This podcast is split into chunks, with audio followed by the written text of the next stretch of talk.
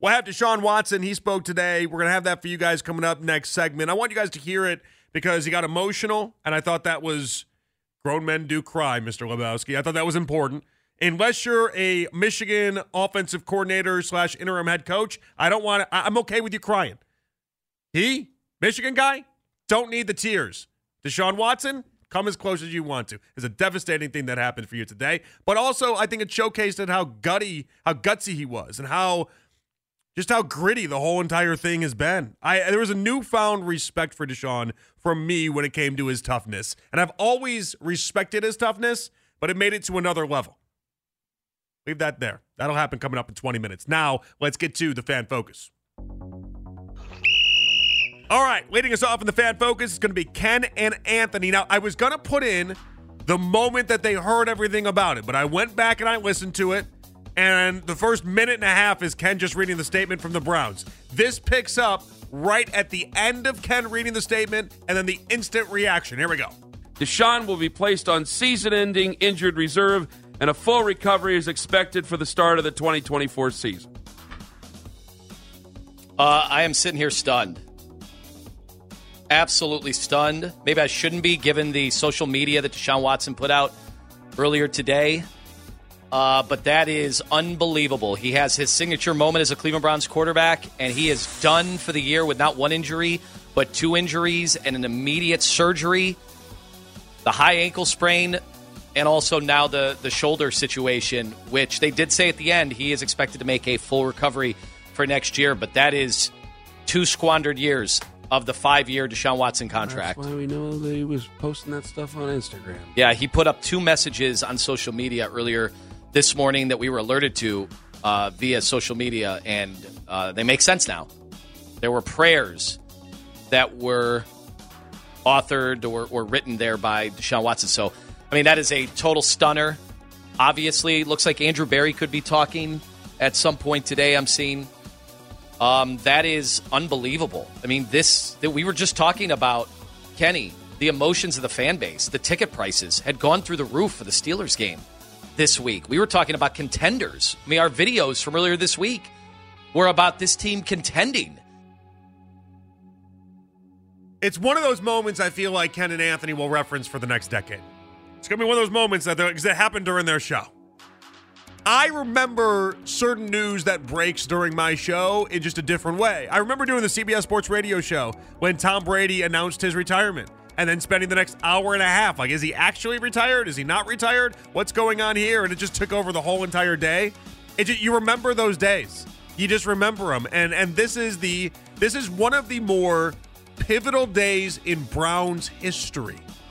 And I don't say that lightly. That's not hyperbole or anything else either. When you pay six total draft picks, three first round picks, $230 million to a quarterback, and now it is guaranteed locked in that 40% of that deal has been a complete and utter waste. Monumental day, pivotal day hopefully the Browns can make something out of nothing here. And hopefully, with the six and three start we have, we can still find our way into the postseason. But the sad part for myself, sad part for a lot of you guys today, is that you understand that this team is going to have a ceiling that we didn't have when Deshaun Watson was under center. And that's just, it's unfortunate. All right, next up, it's going to be Nick on finding out about the Deshaun news and what he was doing. I thought to myself, you know, you've really been thinking about self care and you deny these moments when you feel run down. You got a big show today. Dustin's not here. At the same point, I'm like, I'm, I'm like stressing about what am I going to talk about? Like, what? I just because I, I, had a couple ideas, but am I still thinking about Baltimore? Am I on to Pittsburgh? What What's like the thing we got to talk about today? And I just was I was in this quandary, and I said, you know what, Nick, we're doing it. You're gonna take a one hour nap. You're we're going to practice self care today, okay? And I got to tell you guys, it was a, it was it was the most illustrious nap in the history of naps. I woke up feeling like Snow White with the birds around me and all that crap. I just felt like a new man. And I look over to my phone, and the first thing I see is Jason Pinkston, who texted me. And yes, I'm name dropping Jason Pinkston, a former Cleveland Brown, in my tweets. Text, that's what it is. In my text, no less, saying, what the bleep is happening? And then I open social media and my whole world, our whole collective world changed because I saw the same breaking news that you did. It's interesting. I think this is going to be one of those moments when tragedies hit. And this is not a tragedy. This is a sports situation. It's different, obviously.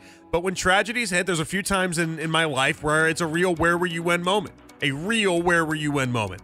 And I feel like this is one of those for Browns fans. You'll remember where you were when you found out the news. Now, the laughable part to me I don't have an interesting story on this. I really don't. I was in bed hanging out with my daughter as uh, my wife was getting ready for work, and I was getting ready to drive her off to work, and we were getting ready to start the day. Right? I don't have an interesting story on it, but I. But what's fascinating to me is that so many people are going to have the same responses as a what they were doing. It's like when. Well, at what point did you look at your phone in the morning? That's when you found out, and I think that's such a display of where we're at right now in 2023, where that's the immediate answer. You know, you think about other historical events and where you were, or either other great Browns moments, for instance. Like I, I'll never forget when I was uh, when we found out that we landed OBJ. Awesome moment, right? You guys remember when LeBron came home, right? You remember where you were when LeBron came back, and you're like, "All right, hey, I'm here, I'm there." You remember those things, right? They're they're they're burned into your brain. I feel like in 2023, everyone just looked at their phone, and it's it's when you looked at your phone is when you found out exactly what happened, and it's so sad because it, it just in, in a few short years we have changed that part of the discussion. It used to be, oh, the mailman told me, or oh, I was out at the bar with a buddy, or oh, I was at the the water cooler at work, and Joe from accounting came down the hall and said, "Did you see what happened to the Browns?" or "What what happened to those brownies there?" and and that's how you found out news. And now it's just we all have this just piped into our phones, and it's just such a different world that we live in these days. Just a little little commentary on that. Also, I kind of wish I had a more interesting story. I was I was just hanging out. I, nothing crazy happened. All right, next up, Baskin and Phelps. Interesting point here on the Browns maybe not getting help from the rest of the league. you know, I was joking about maybe a team would drop somebody or cut somebody and do the Browns a solid. No one's doing the Browns a solid. Let's let's not even think about Without that question. because ownership at pretty much every other team is still uh, a little perturbed at the Browns for the guaranteed cash and the way the Browns changed the market for the quarterback on guaranteed money. I would think Deshaun a lot Watson. of yeah. I would think a lot of So- owners today did this. yeah. I'm sure the other they're like, huh, huh. There you go. Thanks, Browns. That's what yeah. That's what they said. That's what they said. Uh, What can I ask? Can I just feel like this for a minute or two before I go Well, into no, the you've heard about it. You've known it for an hour and a half. No, I was. yeah, I've known for a little bit here. I've known for an hour. No, You've known for an hour and a half. It's a great point. The, the league doesn't want to help us. They're not going to help us. Hey, there was a thought that came across my head of like, would the Rams help us out and send us Carson Wentz for a bag of footballs? They don't want to help us out. No. Les Snead, first off, famously said, you know, F those picks. So he doesn't care about a seventh round pick. It would be him doing us a courtesy. They don't want to help us out. Nobody in the league wants to help us out because we cost the the price of quarterbacks across the league went upward because of us. Them's the breaks. We're the villain that way. It's okay. Next up, Ken and Anthony on flags in the neighborhood. All right, you told me something before the show that's just stuck into my ear. and I gotta ask. You got someone in your town with a Wharton School of Business flag out front? Well, it seems like everybody in my town has flags. Flags Okay. are everywhere.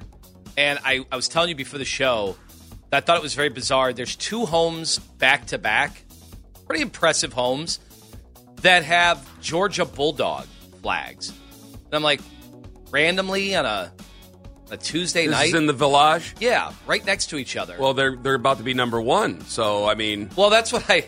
So I to- wondered is that is that an occasion to change your flag over the, the playoff rankings like- with four weeks left in college it's football? like the coronation. Have have you just seen the flags? They were they were yesterday. I So I, is this the first time they've yeah, been out? that's a is what spot meant. I, don't drive by typically. Oh, okay. So maybe they were out there. I've there. never noticed those flags. I'm Huge. going to look today. Well, then I said, go is home. it is there a chance it's Glenville? And I'm like, ah, not in Bay Village, probably not, because the because the logo is similar. It's weird. If you have a Georgia flag right now, you're just trying to make a point. That's all that is. I don't care if you went there. I don't care if you graduated from there. I don't care if you were born next to Uga. You, you don't get to put a Georgia flag out right now. I don't know what version of Uga the dog that would have been, okay? I don't know what version that would have been. But if you're born right next to Uga, you still don't get to do it. It's just know you know where you're at. It's okay. Listen, it's better than a Michigan flag. Then you're really trying to make a statement with the Michigan flag.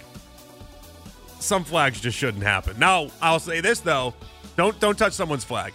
If they make a if they put a flag out there and it's not a great flag, don't touch their flag. It's their flag. Don't touch their flag. I've never been a flag guy. Never owned a flag. I've only owned a house for a year, so I, I I don't know if I'm truly not a flag guy. I don't think I'm a flag guy though. I don't think you ever see me rocking a flag in the front lawn. I just feel like it just. Why do I need that message out there? Hey, you want to know me? Knock on the door and get to know me. I'm open. It's a neighborhood. We'll be fine. All right, next up, Nick on Deshaun speaking to the media. for all the things that, you know, all the criticisms people have of him off the field or even on the field. Deshaun came across like a dude who was sincerely crestfallen and left questioning, why is my season over? Because I agree with Deshaun Watson's assertion today that with Deshaun, they were starting to hit their, their stride. I think Kevin was being a little less possessive over the game plan. I think Kevin was starting to put Deshaun in the best position to be the best version of Deshaun. I think Deshaun was maximizing that, even though in the first half it didn't look like some of that stuff was true. But you got your signature win, the best win of the season. No win with this group was going to top that. And now here we are. So I thought it was crucially important for Deshaun Watson to speak honestly with emotion about his frustration. But I think when it comes down to this, like, here's where I'm stopping short of today. I'm not doing Sky is Falling radio. Yeah, I I don't believe I did Sky is Falling radio. I think at times there was just anger that came out as we displayed, I think, all five stages that you go through in grief, uh, except for acceptance, maybe. We haven't gotten quite there yet. We're still battling through with that one.